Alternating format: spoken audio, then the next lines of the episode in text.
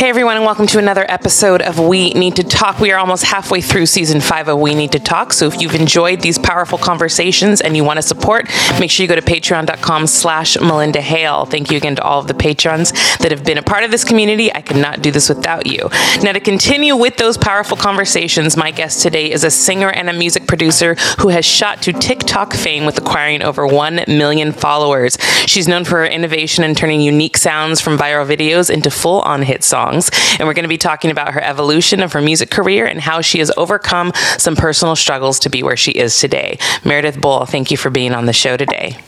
Thank you for having me. Of course. As, as a singer myself, I haven't made that step into dabbling into music production, but I am always in awe of, of how music producers essentially create something out of nothing and it becomes the whole song because really the production makes the song. You can have a well written song, but if it isn't produced well, it can, it can make or break it. But for you, you know, listening to the, to the music that you do and what you created, I was really, really impressed of what you were able to create out of cat sounds, for example. Like it really just blew my mind. But when did in your music passion and doing music production kind of come to fruition in your life? Or when did you really start to decide, you know, hey, this is what I want to do?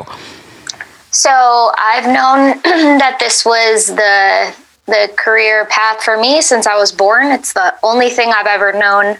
I started performing when I was four, and um, yeah, I just it's what I feel I'm here to do. Yeah. Who are you influenced by growing up musically? You know, it's really wild. I the first album that I ever had was Natalie Cole Un, Unforgettable. Oh, I love that And album. it's amazing. It right? is amazing. Yeah. I grew up on Natalie Cole, so Oh, okay, you already have my heart. Yeah. So my grandparents loved Natalie Cole, and they used to come spend the summer with us every summer, and that was my favorite album that they would play. And one year when they left, they left the CD behind and gave it to me. And I really feel like I learned. I started training my voice when I was about seven, which is around the same time I got that album. And I think like the songs I used to perform when I was a kid were like Orange Colored Sky, Paper Moon. Um, so that's like how I learned to sing was like around that kind of style. yeah. Yeah. Um, but then I like focused on musical theater mostly until I was like, you know, out of high school.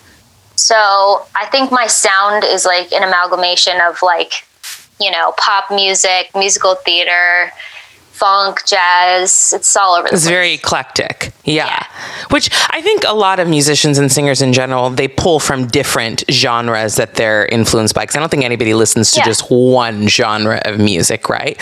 So Totally. When you started doing what you're doing now, which is taking different sounds from TikTok videos and creating them into songs, what what gave you the idea to start doing that? Because really what you're doing is incredible. I want you to know that. It's so, so cool. Oh, thanks. Of course. Thanks so much.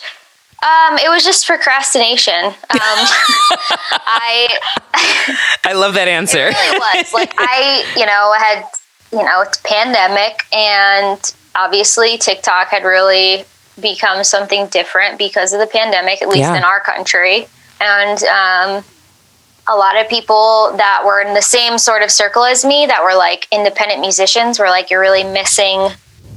You're gonna miss out if you don't." Um, try to jump in on this because there's a lot of opportunity here yeah. and um, so I was. If if you look at my YouTube, you'll see that I started. I did something like this a long time ago. Um, I used to listen to Chris D'Elia's podcast, and I made a song out of his audio from one of his episodes just for fun and also from procrastination. Yeah. And then a year later, here I was, and I found a video of a kid falling on the playground, and he like smacks his face into the pebbles below the playground, and then he lifts his face and he giggles. And when he smacks his face, it was like exactly like a snare drum. And I was still in in school for music production at the time, so I was just used to like pulling in sounds, and you know, a lot of our assignments were building tracks every single week. So I just Right. like had I mean, you know, as a musician, like everything you hear is has a musicality to it. Absolutely. Absolutely. Yeah. So Yeah. this just had like a very strong sense. So I was like, oh, let me try this. And nobody watched it because nobody was watching anything I was making because I didn't, you know, have a following on there. Right. And then um, right. I think like a few days later, I found a video of a cat um, snapping a rubber band on like a shoebox. And so I wrote like a rap to it. I was like, I wrote the song about a cat with a box. He's got a rubber band. He likes to snap it on top. Because I was trying to like, because I, I wanted to show that I sing, right? Because, or that I perform. Like, I wasn't just trying to show that I make beats. Right, right. So I'm like, how can I show my face here? So I was like, let me tell a story about this sound. So that's kind of how it happened. And then, you know, it's kind of just become its own thing. Yeah. How have you found, though, that TikTok has been for indie musicians as opposed to other platforms? Oh man, what is the PC answer for this? Um, You don't have to be PC. We, you could be very honest, very, very honest, open. I know, but girl, I'm still trying to, you know, climb this ladder. I get you. I get you. No, I think it's it's hard because at first I was like, wow, what an amazing time that we're living in. Because it's true. You can absolutely find an audience on TikTok that you Totally. will never be able to find anywhere else. Yeah, yeah. But there is still the gatekeepers there that are the same gatekeepers outside of there. They've already made it to TikTok. And um, that's been a little disheartening, is kind of being like, oh, I still have to find the secret keys to the gates. Um, if I want to scale more, you know, there's like only so much you can do Right. um, but I would still never stop suggest like there's certain friends I have in my life that do something really unique. Like I have a friend who creates um, like one of a kind Ghostbuster pieces that are like replicas and stuff, and Yeah. he's so talented. And somebody like him has such a niche on there. Um, and so there's certain friends in my life, or I have a sound healer friend who does like prolific work with sound healing and frequencies. Mm-hmm. And I'm like, there's an audience for you on TikTok. You really should be trying to carve out your audience on there. So for that, it's, I can't recommend it enough. Yeah. I, I, I think I will agree that with TikTok, it probably is a little easier to find your audiences than on YouTube, for example. Yes, Because I feel like even though it's in general most platforms are kind of oversaturated. It's easier i feel like at least for me to have found an audience and even to find content that i like and um, connect with than like just going on youtube and like s- searching or whatever whatever shows up. So i definitely agree with that. But yeah the gatekeeping in general i think it across the industry as a whole is difficult because once you get those like people that are already at the top, they just keep getting kind of recycled. I, I think that's a horrible word to use, but I think that that's Yeah. just the way to describe it, you know. But you have found a way in, and I think what you're doing, there is a place for it, and clearly you have a following, and and it's a niche thing that you're doing, which is really really cool. Um, so going back a little bit though, with your experience in just performing and doing music productions and so on and so forth, talk a little bit about when you were part of the Disney and Lucasfilm Strange Magic. So I auditioned for this like weird, quirky George Lucas penned um, fairy story in like 2011, and um, we worked on it for four years. Wow. And in that time, Disney purchased Lucasfilm, and then the the project was like on hiatus, and then it was like indefinite. But then they like started zhuzhing it up again, and then they like fired everybody and rehired and moved everybody around. And luckily, I was part of the project the whole time, but I saw a lot of people come and go, which was kind of sad. People that had been like on the project since its first development, even before the four years that I was on it. Um, but it was really cool. You know, I had never been part of like a animated feature, and so just to just to see kind of like the trajectory of the work, how it's created, Yeah. um, that job, it's been fortunate for me that it's led to a lot of other work in a similar vein. Like I've done a lot of demo work for feature animation, like the Smurfs and Trolls and um, a lot of those films have demo vocalists because there's so much work involved in tweaking the storyline and the animation. It's really expensive. Yeah. So they kind of lay down scratch vocals a lot of the time, and then they kind of bring in the big guns, the big expensive guns Yeah. Um, yeah. but but yeah, it was it was really cool. It's it it has like its diehard niche fans online. Um, back a few years ago when Reddit was still really, I mean, sorry, when Tumblr was still really big. hmm Um, I used to connect with like the fan base on there. There's like a ton of like fan fiction and stuff. Um, but it's definitely disheartening that because Star Wars was the first film to be re- or was we were the first film to be released under the umbrella with Disney, but of course their attention was elsewhere because now they had Star Wars. Yeah. Yeah. Um, it was a little sad to see that it didn't really get the attention you probably felt yeah. it deserved. Yeah. 'Cause Yeah. it sounds like it was a fun project to be a part Yeah. of. Yeah. it also changed like disney changed the whole storyline to kind of more, make it more like in line with their rhetoric so that was a little weird. Yeah. Is doing more animated movies or short films something that you want to do in the future? yeah i still audition for animation like on a weekly basis i voice a couple characters on different animated projects i think it's a great job it's i also hear all that stuff musically like i hear it as a song before i read it Yeah. so i think like singers are really great for voice work Absolutely. Absolutely. So, in terms of your music, have you felt that being a female music producer has been challenging in any way, shape, or form? I will say it's challenging in why I. So I'm really passionate. I'm glad you asked this question because I'm super passionate about this, and um, I think that there's a couple things. I think so. The first thing I think of why there's less female producers is the way that the information is taught.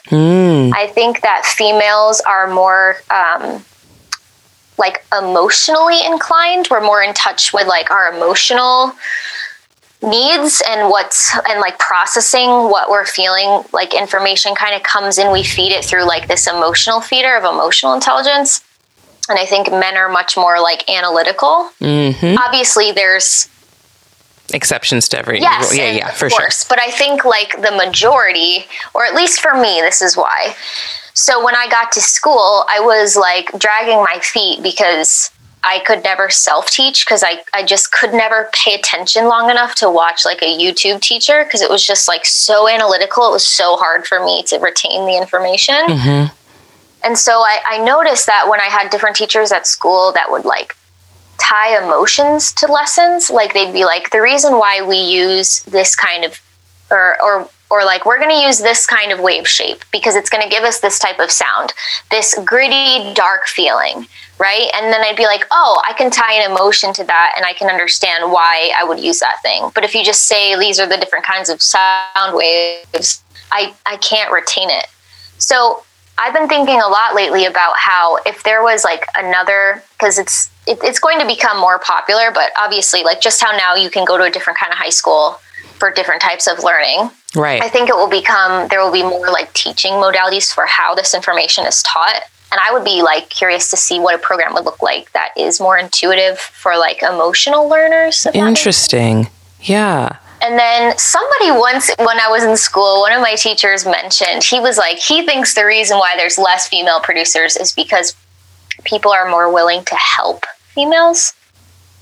And, um, and kind of the reason why I went to school was because I didn't want that kind of help anymore. You know what I'm saying? And so, because it's not always just help. Yeah. Um, and so, because if people had just helped me, that would be a little bit different. Um, and I think it's more like what I was saying of just like the learning style. Um, it's just we would rather like be writing the songs and the lyrics and telling the story. I think. Um, obviously, there's lots of female producers that don't sing, right. but I think there would be more girls doing it if maybe it was taught a little bit catered more to like a female learning style. Yeah. That's interesting, but I it makes complete sense just looking at the scope of the music industry and how everything pretty much is kind of filtered through.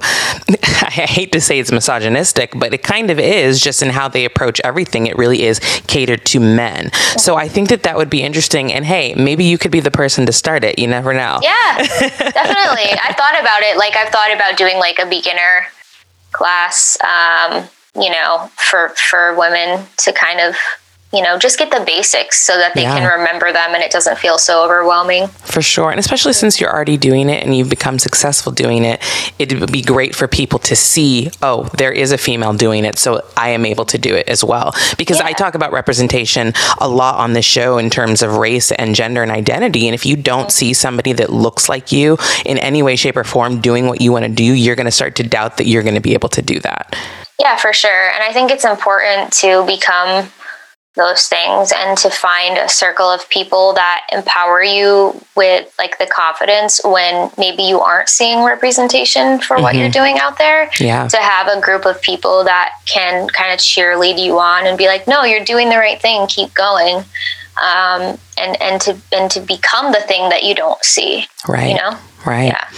So we both know that the music industry is you know a corrupt place and it is difficult to just navigate in any way, shape, or form. And I know you have been open about being sober for many years and being in the music industry. So, talk a little bit about that journey for you and how you've gotten to where you are today.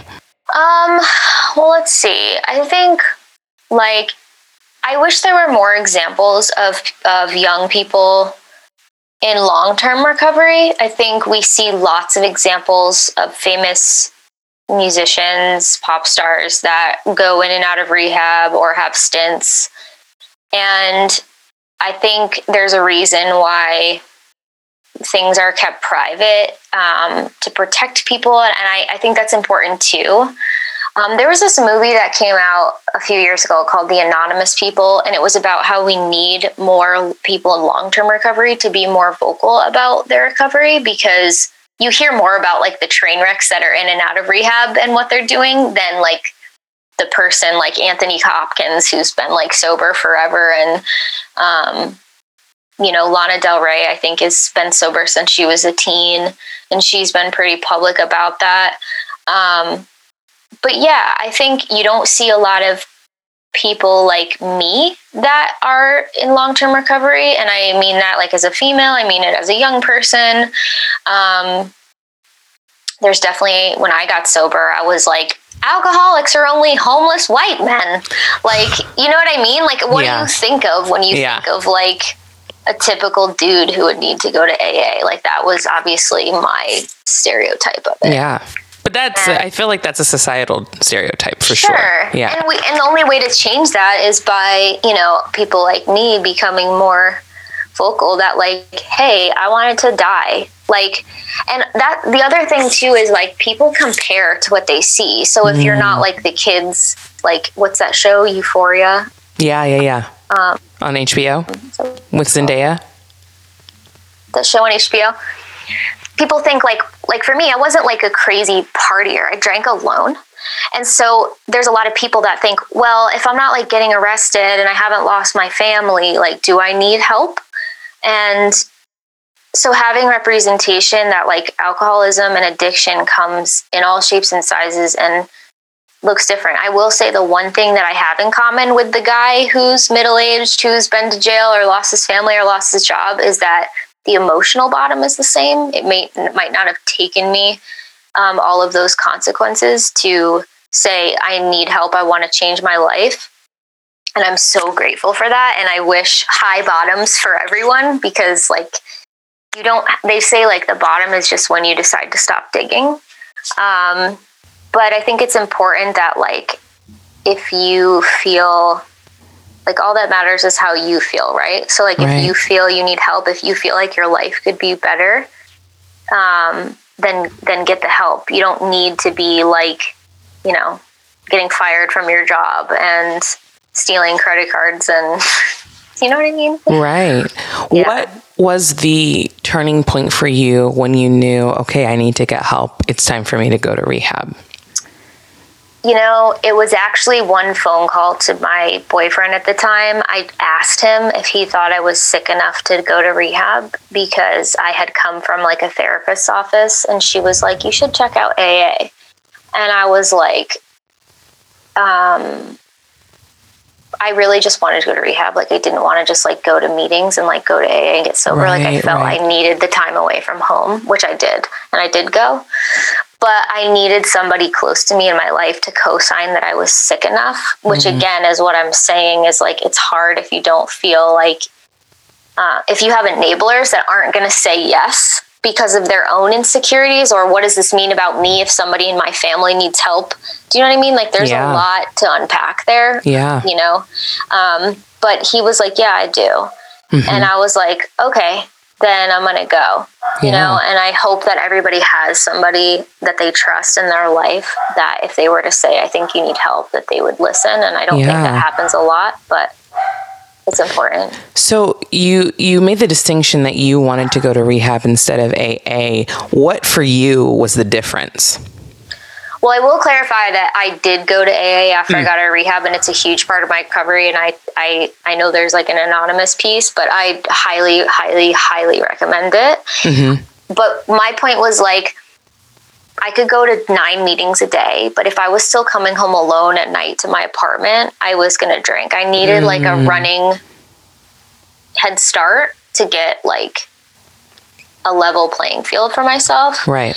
Um, luckily, I went to a program that was like they took us to meetings while we were in treatment and they like brought us around this little town and like we went to the local meetings. So I, I really I understood it. But I remember the first time I ever went to a meeting was because this therapist was like, why don't you go to meetings? And then like go to a meeting, go to a few meetings, and then next week, like, let's talk about it. And I was like, okay, lady, but like, I need to go to rehab. And so I did. I went to one meeting in the week between, and I remember like there was a lady who was talking about how she like had an addiction to everything. And like, if she had a bag of gummy bears, she was going to eat the whole thing. Mm. And I just remember feeling so judgmental. I was like, this weak minded. like it's so messed up because I get it now. Like I yeah. totally know what she's saying now, right, and I'm right. with that maybe with other things but we, we there's this thing we say in program like don't compare your insides to another person's outsides and like i was doing that you know and i yeah. couldn't hear the message that i needed to hear because i was just like on a, a, defense and like trying to survive and protect myself um, now i totally get what she's saying that yeah. might not be like my thing um, i also was like self-medicating for my own trauma, which is like a whole other thing. And I think is a majority of what's happening to people nowadays. Yeah. So, like, my therapist was like, you need to stop drinking so you can heal the trauma. And I was like, oh no, lady, like, I, if I could just heal the trauma, I wouldn't need to drink. And she's like, but you can't do it that way. Like, yeah. you have to be sober and then you can tackle it. So, hopefully, that's helpful to anybody that is listening that's maybe like, here's the thing there's nothing bad that can happen from you like going to a program like AA. Like if right. it doesn't work for you, there's alcohol's not going anywhere. Drugs aren't going anywhere. Like you can pick them up again later. But if you're questioning it, I promise you that regular people are not like constantly questioning whether they need to go to AA or stop yeah. drinking or like get help for a drug addiction. Like it's just not a thing that's crossing the minds of That's a great that distinction. Yeah, that's a great distinction. So for you, just in your everyday, is it something that you struggle with or do you feel that you really got the tools when you went to rehab to be able to conquer it and say, you know, I don't need this in my life anymore? No, like you are an alcoholic for your whole life. So um, I was really, really active in program until even just a few years ago. Um, mm-hmm. I got sober in New York City, so like I got really heavily involved in young people's AA. Um, and I did everything with them. We'd go clubbing, we did like parties, we'd do Fourth of July, whatever the holiday was, we made a holiday party out of it. And it was so important that I had a people, a group of people that were young, that were sober too. And um, those communities are everywhere. Like you can find them. You just need to like speak out to find them or ask, you know, you can call like your local intergroup. Um, but I think it's important to remember that, like, just like how if you'd have an abusive relationship with a partner, if somebody hurts you physically, they say, like, you shouldn't stay with them. Like, it's really hard to ever trust them again because they're capable of that. Um, it's the same thing. Like, you can't turn a pickle back into a cucumber, we say. And so, like, I've already created an abusive, me personally, I've already created an abusive relationship with alcohol. I've already used it in a really abusive way that I don't think could ever just be normal. Um, maybe years from now, I'll change my mind about that. But already now, like, if I fantasize, like, about alcohol, it's not like having wine with girlfriends. It's like abusing it. Mm. and I know that about myself. So yeah. I don't have, um, since I'm in long term recovery, I don't have um, like the obsession to drink has been removed a long time ago because I did step work and I work with a sponsor. Mm-hmm. Um, and that is, I think, happens for most people is like you kind of lose the obsession if you do the work. Um, but the disordered thinking around it of like a lot of alcoholics think that if they go back to drinking now after a period of time away from it that it'll be normal.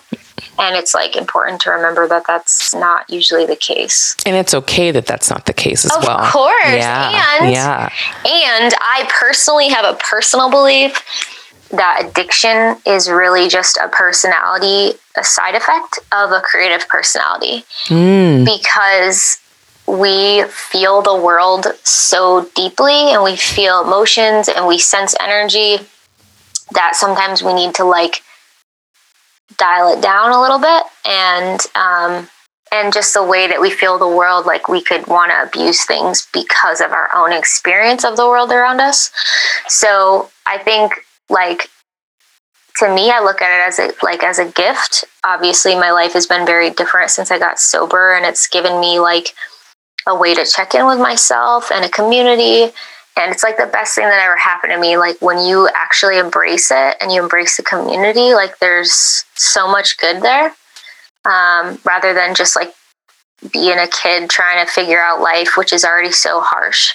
Um, having that community and that like guideline is really special what do you feel like the most important thing is that you gained since becoming sober perspective mm. so like um, that obviously translates in all areas of life. I think if you can have gratitude in every moment, no matter yeah. what's going on, and just shift your perspective through the lens of gratitude, like you will be a very much happier person.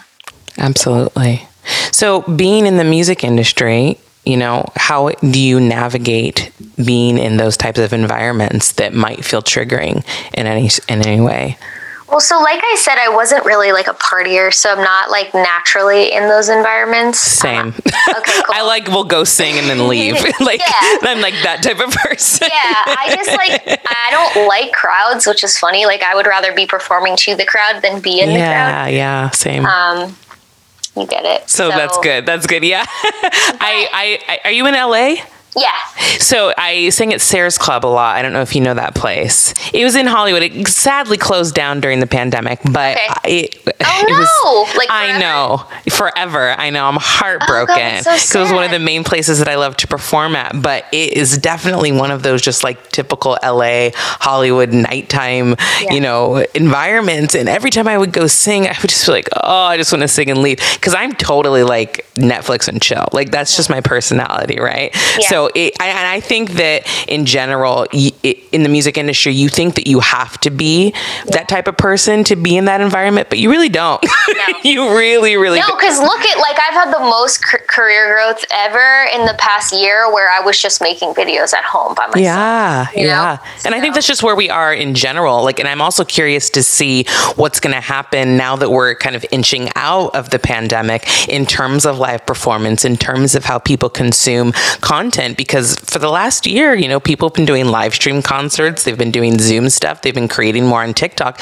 yeah. and people have essentially been fulfilled. And it's unfortunate because I do think that there is something about live performance that can't be replicated elsewhere. Yeah. But in the same way, I do think that we've gained a new way to yes. consume art and appreciate in, indie artists in this way. So I, it's going to be cool to see what happens in the next year because I, I think yeah. a lot of good actually did come out of the last year in terms of music and art. Yeah, there was a company that I've been talking to, and they've started creating these hybrid events where they're still going to have in person events, but then there's an additional aspect where it's going to be on Zoom, and then there's going to be like a private meet and greet over Zoom. And I'm like, that's so cool because. Yeah we're also connected now internationally. So just think yeah. about people that wouldn't be in this country or be able to participate. Now we're able to like connect with our fans even more in a way that we probably couldn't have before Absolutely. having to try to figure this stuff out. Yeah, I think I think that's great. And exactly, I was thinking globally, like just yeah. your reach is so much bigger now if you're able to do things like that, which is going to be great. So for you, what's coming up for you in terms of music and creation and anything that you have in your career that you're excited about? Yeah, so we um, my my one of my last big videos that came out on TikTok, it got like 20 million views, and we just shot a music video for it. So it's going to be out on the 30th. Um, and it's a really cool video. I shot it at this really special organization called Special Spirit. Um, it's this nonprofit out here in, in LA. Um, we used their horses and their ranch, and then we also filmed with an influencer cat named Maple Cat, who's like crushing that. it on Instagram. like huge follow. He's got like the most followers of anyone involved. That's hilarious. it's gonna be so cute. So I'm really excited about that. Where I am gonna have like a special little mini concert and music video premiere for that. And um, besides that, just you know, working on new music and trying to figure out what's what's the next move for me. Yeah. And any advice to people that want to specifically get involved with the TikTok community, how would they start? Yeah. So I think the most important thing is to figure out what is unique to you. Like, what can you do that nobody else can? Or what can you do in a way like what do you bring to the thing that you do that maybe other people do that nobody else can bring to it um, and then really showcasing like that that best best part of you you know like anybody can dance on TikTok, but are you yeah. like a really weird dancer? Are you, you know what I mean? Like, what do you do that is unique to you? And then just focus on that. Because if you try to just do what's popular, like, there's been times where I've been feeling kind of desperate with my fan base and I'm like, oh, I, I know this will get a ton of views because it's a viral mm. trend or whatever. It's like that stuff always flops. Yeah. The minute that I do stuff where I'm so entertained with myself and I'm just like laughing at me, it's like it's so different the response that I get, you know? Yeah. So I would just say like do what you love. Sorry. Do what you love and what's unique to you and like you can't fail. I love that advice because it also gives the message that there's a place for everybody. There and I think is. people need to remember yeah. that. Yeah. I think there's a place for everyone who's authentic. You know, like authenticity doesn't lie. And, um, and you have everything you need to to yes, have any form of success. Yes. You have all the tools. That's beautiful. Totally. That's great. Well, Meredith, where can everybody follow you and all of your cool music and the videos that you do? Yeah, so my music is on all streaming platforms. Meredith Bull. You can find me on Instagram, Meredith Bull Official, or on TikTok, Meredith underscore Bull. On Twitter, whatever. You know, I'm out here. We out here. Awesome, awesome. Well, thank you so much for chatting with Thanks me. Thanks for having me. I really appreciate it. Of course, you are a sweetheart. And everyone, make sure you subscribe to We Need to Talk, and we will talk to you again real soon. Bye. Awesome.